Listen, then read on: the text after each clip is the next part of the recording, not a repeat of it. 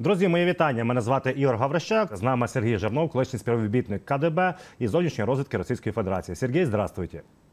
Здравствуйте, Игорь. Привет всем нашим зрителям. О многом хочется поговорить и о вот этих виляниях Путина. Очень много у него встреч потому, там, эм, потому что, э, почему-то, извините. А Многие говорят, что может что-то у него со здоровьем, потому что он очень какой-то а, бодрый, к- э, кажется, будто у него какая-то ремиссия. Но в первую очередь э, хотел бы, конечно же, вспомнить его встречу с военкорами и э, то, что он, э, Сергей, говорил какие-то вообще непонятные вещи о войне. Утрата 50 54 танков, то, что эм, э, в России идет все хорошо, причем они отступают на всей линии фронта. Как вы считаете, адекватно себя вел Путин или нет? Э, Вы знаете, э, с встречи с военкорами, там э, неоднозначное о ней впечатление осталось у меня, потому что, с одной стороны, это первый раз, когда Путин не сказал, сияя улыбкой, что все идет по плану. Да? А, наоборот, он как раз говорит, что у нас проблемы есть, у нас вот 54 танка, вот и так далее. Э, Что на самом деле явилось э, для меня большим, довольно большим, э, вызвало у меня довольно большое удивление, да, потому что он сказал, конечно, там назвал цифру сумасшедшую, что вот Украины мы разбили 160 танков, а у нас всего 54. А теперь подумайте, всего 54. Это огромная цифра, которую он признал первый раз вот так вот в, так сказать, в разговоре в публичном и так далее. Так что на самом деле там не все так однозначно. Да, в остальном, конечно, в общем, все, все эти беседы, откровенно говоря, э, вот я их уже обсуждаю там с вашими коллегами несколько дней, э, э, откровенно говоря, мне надоело уже это обсуждать, вот, потому что э, словоблудие, очень много словоблудия, э, выступление на Международном экономическом форуме э, с экономической точки зрения это вообще неинтересная вещь, там просто нечего обсуждать. Вернее, там э, все, все, что он говорит, это э, можно разбирать по косточкам каждую фразу, каждую цифру, э, которая показывает, что на самом деле у Российской Федерации есть огромные экономические проблемы. Вот, но они, э, так сказать, причесаны, так, чтобы подать их немножко лучше. Вот, допустим, ну вот приведу простой, простой пример. Он говорит, вот у нас сейчас только 9 миллионов людей живет за чертой бедности. Это на 1 миллион меньше, чем в прошлом году. Вот видите, какой у нас, какой у нас замечательный, э, какой замечательный прогресс. Во-первых, что такое черта бедности в Российской Федерации? В Российской Федерации черта бедности – это официально 13, э, ну, условно, 13,5 э, тысяч рублей. А 13,5 тысяч рублей – это 120 евро. Значит, я живу во Франции. У нас черта бедности во Франции 900 евро. Вот я сделал длинную паузу, чтобы люди оценили, да, что считается чертой бедности в Российской Федерации и что считается чертой бедности во Франции. Э, Значит, э, МРОД, вот он там счастливый говорил, вот у нас теперь уже 16,5 э, тысяч рублей МРОД, то есть минимальный гарантированный государством размер оплаты труда. Вот. Это 130 э, или там 135 э, евро. У нас во Франции МРОД э, 1600. Опять паузу делал для того, чтобы люди оценили. Да? В Российской Федерации э, вот, значит, э, бедность это 120 евро, а минимальная зарплата это 130 евро.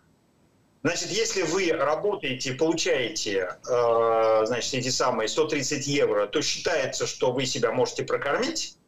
А если вы по- по- получаете на 10 евро меньше, то вы считаете, считается, что вы э, живете за чертой бедности.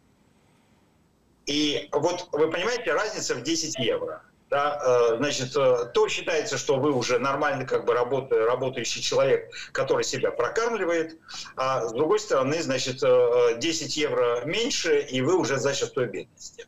И вот этот миллион, который, э, э, на который стало меньше людей, которые живут за чертой бедности, ведь самое главное другое. Если Путин нам сказал, что вот этот миллион стал получать по 35 тысяч, э, или там по 40 тысяч, или по 100 тысяч в месяц.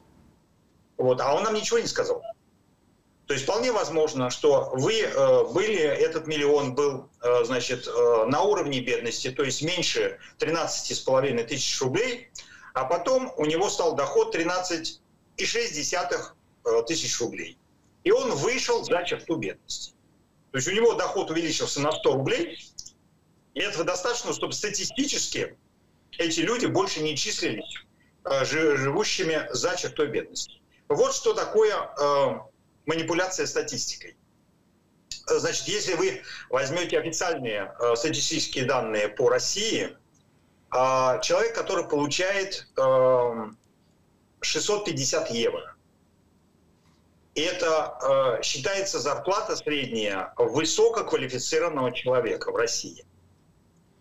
Э, я вам э, еще раз напоминаю, у нас во Франции 900 евро – это черта бедности – то есть высококвалифицированный работник в России же получает на 300 евро меньше, чем э, человек, который живет э, на, за чертой бедности во Франции. У нас 650 евро – это социальный минимум, который получают люди, у которых нет ни работы, ничего вообще. То есть если у вас вообще ничего нет, ни работы, ни, ни дома, ничего нету, вам будут платить 650 евро в месяц. А в России это зарплата высококвалифицированного специалиста. Вот. Ну и дальше, что, что мы дальше будем продолжать? Вот, вот дальше все огромные цифры, которые он называл, да, он, э, значит, э, э, мухлевал этими цифрами, и инфляции в России нету, и доходами, с доходами все нормально, и, так сказать, дефицит бюджета не так уж и силен, не так уж, не так уж проблематичен, и все идет нормально в экономике, экономика работает, убили «Газпром» убил, Путин убил «Газпром». «Газпром» э, так, сказать, убить. Э, э, российский бюджет получил в половину меньше доходов от нефтегазовых, нефтегазовых доходов в этом году. А Путин говорит, у нас все нормально, все отлично. Вот, а дальше мы видим этот самый китайский, китайскую машину, которую называют почему-то Лада там Таурус или, или Аурус, что-то в этом роде, да, которая не заводится. То есть мало того, что она китайская, плюс она к тому же еще и не заводится. И, в общем, обсуждать всю эту бодягу, которую Путин часами раска- говорит, да, э, сколько там, два, э, больше двух часов он говорил с этими самыми с корреспондентами. Потом он э, там час тридцать, что ли, выступал на форуме, потом отвечал на ответ, на вопросы. То есть он наговорил на 4 часа. А вы обратили внимание, что перед этим Песков объявил, что не будет прямой линии. Да, да не будет прямой линии, потому что у Путина что-то там не состоялось. А потом вдруг какой-то человек, похожий на Путина, выходит с корреспондентами два часа э, с лишним, с ними там трепет языком. А, Причем, а, ну, они там, конечно, сказали, что они сидели на этом самом, на карантине. Вот. Но этот Путин, который встречается с корреспондентами, не подкашливает. А я заметил, это вот моя, мое собственное наблюдение и моя аксиома, что настоящий Путин всегда подкашливает. Вот на Петербургском э, экономическом э, форуме Путин подкашливал, а с корреспондентами нет. И вот, значит, вопрос какой. Когда э, был настоящий Путин, а когда двойник? Мнения разделились. Кто-то говорит, что оба раза были двойники, кто-то говорит, на, на, в Петербурге был настоящий с корреспондентами двойник, а кто-то говорит наоборот. А, но главное то, что мы обсуждаем целыми днями историю о том, настоящий Путин это не настоящий. И умирает он или не умирает. Да? И э, живой он или не живой. И здоровый он или не здоровый. И вот это самое главное.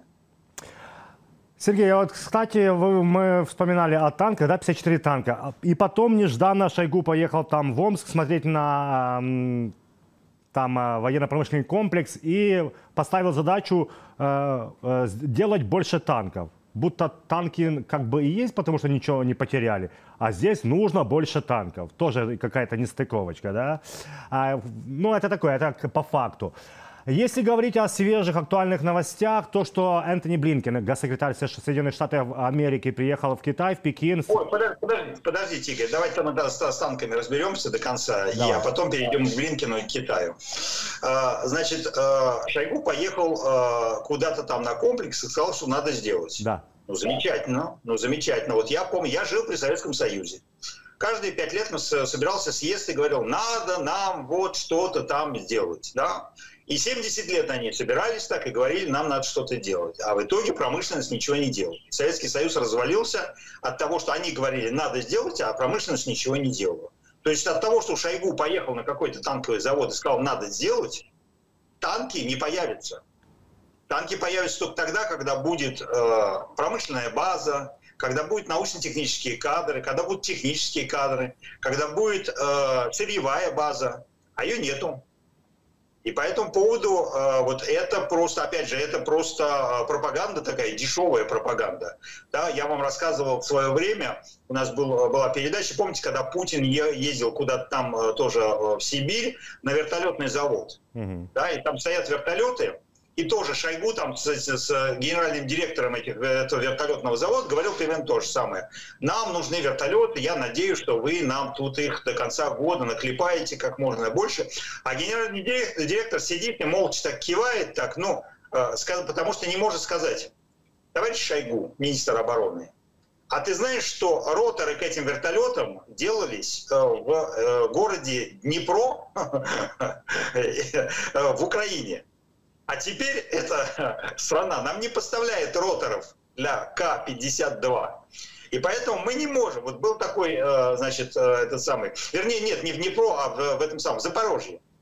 Да, Мотор Сич. Мотор Сич это Запорожье, по-моему. Да, да, да. Потому что Днепро это Южмаш, да, э, там, да, да. там ракеты клепали, да, а Мотор Сич это в Запорожье. Вот, и он, не мог, и он не мог ему сказать, ты знаешь, вот, роторы К-52 акула делались в Украине. Единственным предприятием, которое их делало, это был, назывался завод Мотор Сич. А теперь это предприятие нам эти роторы не поставляет, раз, и не ремонтирует те вертолеты, которые у нас уже собраны и э, ломаются. И поэтому у нас все ломается, и поэтому вот эти вертолеты, которые вы показываете, они стоят без роторов. Они никогда не будут достроены, потому что у нас нет роторов в России, мы их не производим. А если производим, то мало, плохих, и, э, и так далее. Вот это тоже э, реальность, которую не надо забывать. А вот теперь давайте про Китай поговорим. Вот, да, Сергей. Энтони Блинкен, госсекретарь Соединенных Штатов Америки, впервые за пять лет в такой чин приехал э, в Китай, в Пекин, встретился с правительством и с Цзиньпинем. И что интересно, да, мы же понимаем, что Главный вопрос всегда это Тайвань, и Блинкен сказал, что мы не признаем независимость Тайваня. Скажите, пожалуйста, это важное заявление? Это а, да, и Блинкен потом после встречи сказал следующее, что Китай не будет поставлять а, оружие России. Как вы считаете, может быть э, такое, что вопреки многим прогнозам, что встреча э, была холодной, да, это враждебные э, государства, что они могут договориться э, между собой, чтобы Россия окончательно не имела никаких союзников и проиграла в войне с Украиной? Значит, ответ на это очень простой. Не нужно иметь розовых пузырей ни в одну, ни в другую сторону. То есть не нужно считать, что это прорыв какой-то дипломатический, и не нужно считать, что это поражение дипломатическое. Это ни то, ни другое. Потому что, во-первых, в дипломатии э, сам факт переговоров является уже дипломатией. И министр иностранных дел для того и, и нужен, и переговоры для того и нужны, чтобы кто-то куда-то ездил, кто-то с кем-то встречался и выяснял э, отношения с другой стороной. Переговоры служат в основном для этого. Если во время этих переговоров вам удается еще что-то там подписать, продвинуться куда-то э, по каким-то позициям, то это очень удачные переговоры.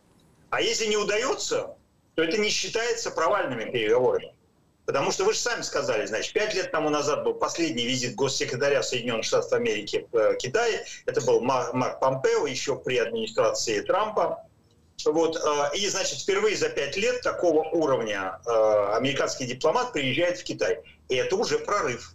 Дипломатически это называется дипломатический прорыв. То есть сам факт того, что Блинкен туда все-таки доехал, да, потому что он должен был доехать, кстати, туда раньше. Но там была история с этим, с китайским шаром, э, значит, и угу. по этому поводу это все дело отложилось на несколько месяцев. Но вот он доехал. Вы спросили, Соединенные Штаты Америки сказали, что они не признают Тайвань. Вы спросили, это страшно или не страшно? Я вам отвечу, это никак. Это не страшно, не не страшно. Потому что если бы это было э, чем-то отличалось от позиции за последние, подождите, сейчас посчитаю, э, почти 50 лет, э, то тогда бы можно было как-то это квалифицировать. На самом деле, после Второй мировой войны, э, когда создали ООН, Китайская Народная Республика, э, то есть Китай был представлен в Организации Объединенных Наций э, Тайванем. Тайвань сидел в ООН в Нью-Йорке, а Китая не было в Нью-Йорке. А потом, э, вот сейчас я боюсь соврать, там, 70, то ли 72 год, то ли 75 год, значит, произошла рокировочка. И тогда уже американская администрация сказала, что она не признает Тайвань. И поэтому вместо Э, Тайваня будет сидеть теперь Китай маоистский э, в, э, в ООН и будет представлять Китай. И с этих пор ничего в политике американской не изменилось. И, и э, Соединенные Штаты Америки сказали, что мы не признаем Тайвань, но мы не хотим, чтобы э, Китай, э, так сказать, присоединял Тайвань к себе на 100%. И в этой политике, и в этой позиции ничего не изменилось. И э, Блинкен здесь не сказал ничего нового. Дальше вы спрашиваете, э, хорошо ли э, там, что а, они вот переговариваются, и вот им там удалось чего-то там продвинуться. Значит, э, и сравнили с Российской Федерацией, там вот России не дали вооружения. Это, в принципе, хорошо, да, что Китай, по крайней мере, так сказать, голосово, устно и там даже какой-то ноте, может быть, написал, что он не будет поставлять России летальное оружие. Это уже хорошо. Это замечательно. А дальше идут переговоры, значит, у Китая с Россией и Соединенными Штатами Америки. А, вы, вы спрашиваете, что важнее для Китая, Россия или Америка? А, будут ли они помогать Америке, Соединенной России воевать а, в Украине и разругиваться с Соединенными Штатами Америки? А тут дальше мне важно сказать вам две цифры экономические. Ну, вернее, три. Внешний торговый оборот Китая 6 триллионов евро, э, долларов. Товарооборот с Российской Федерацией Китая 200 миллиардов. То есть это 3,5% товарооборота Китая. Всего товарооборота Китая со всем миром. 3,5% приходится на Россию. А на Соединенные Штаты Америки у, у Китая 800 миллиардов, то есть в 4 раза больше. В 4 раза больше а э, Западная Европа больше триллиона.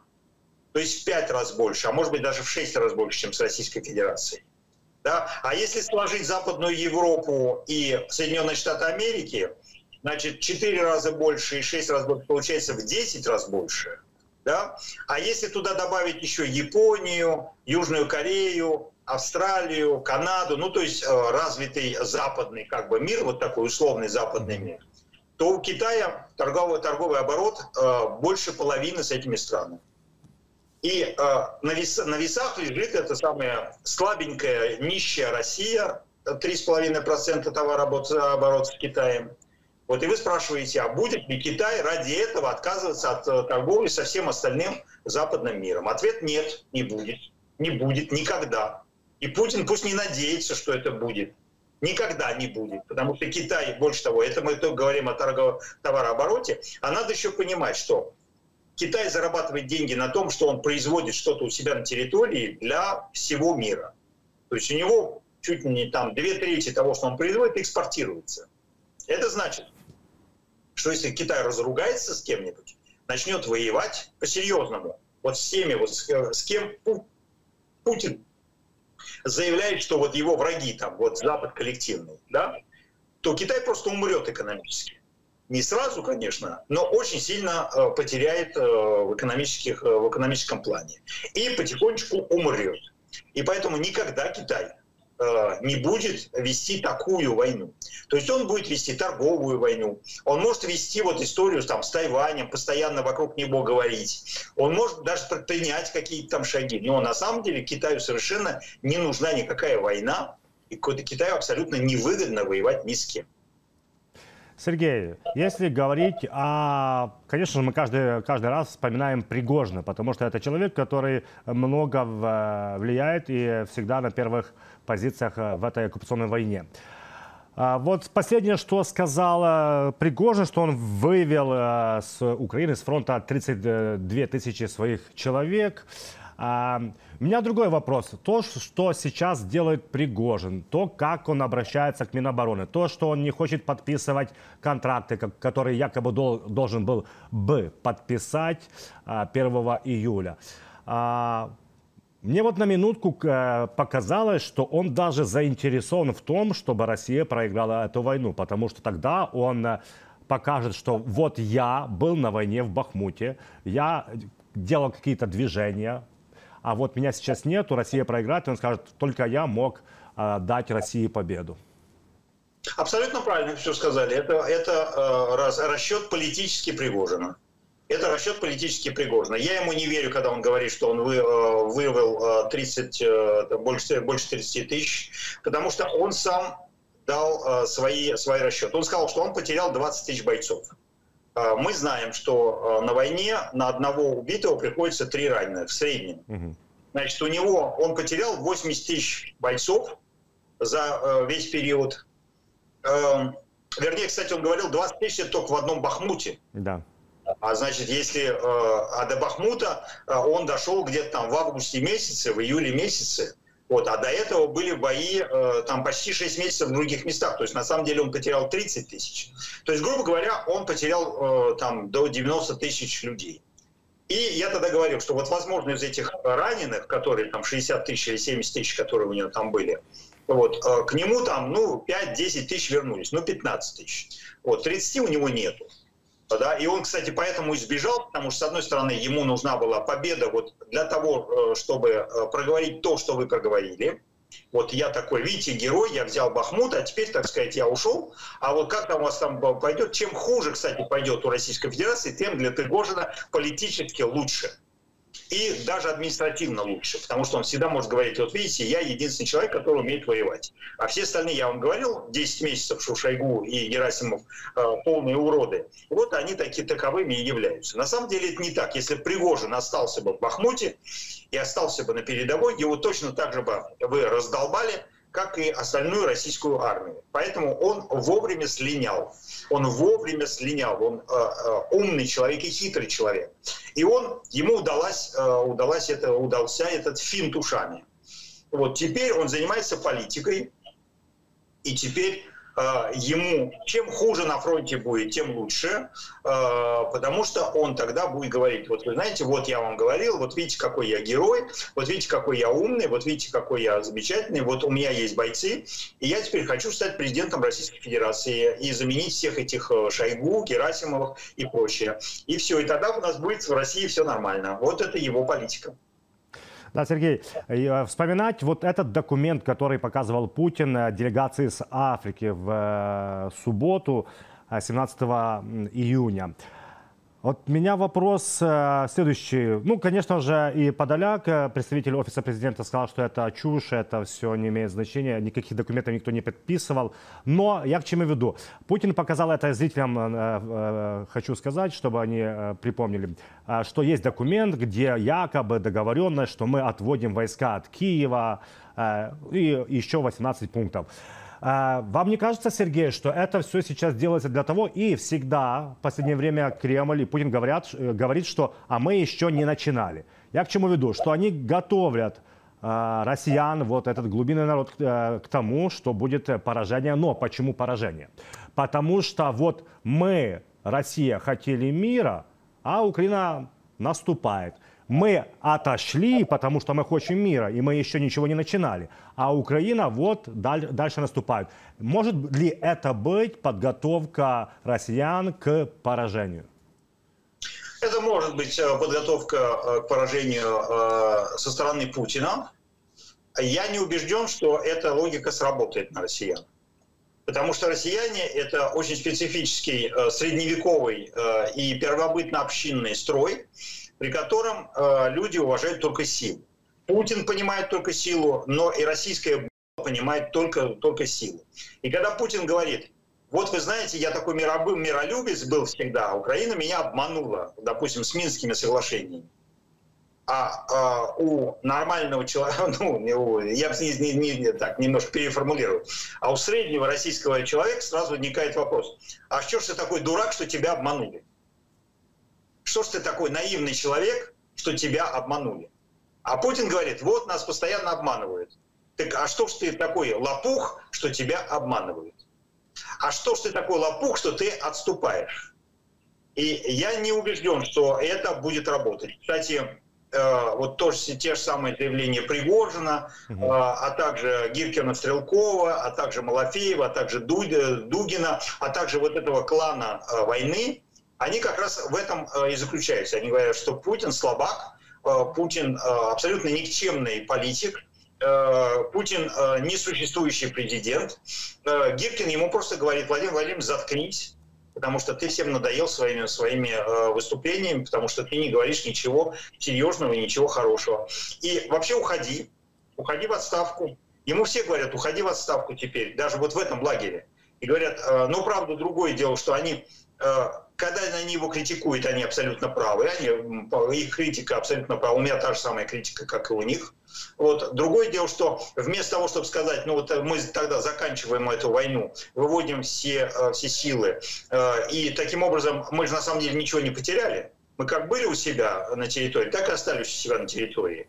Да, ну, мы потеряли 200 э, тысяч э, солдат, мы потеряли там ранеными, мы потеряли очень много ресурсов, вот, но в территории мы ничего не потеряли. Вот, и по этому поводу а, отходные у них всегда есть. И больше того, у всех этих людей есть самый главный отходной маневр, а именно вообще свалить все это на Путина. Вот потому что это Путин такой слабак, это Путин такой это Путин такой идиот, который довел до всего этого дела. И вообще Путин агент империализма, потому что он возродил НАТО, он э, сделал так, что в НАТО были при, э, приняты уже две страны, и Украина де-факто стала членом НАТО. Он довел до того, что Украину вооружили, он довел до того, что у э, Пентагона самый большой военный бюджет, он довел до того, и так далее и тому подобное.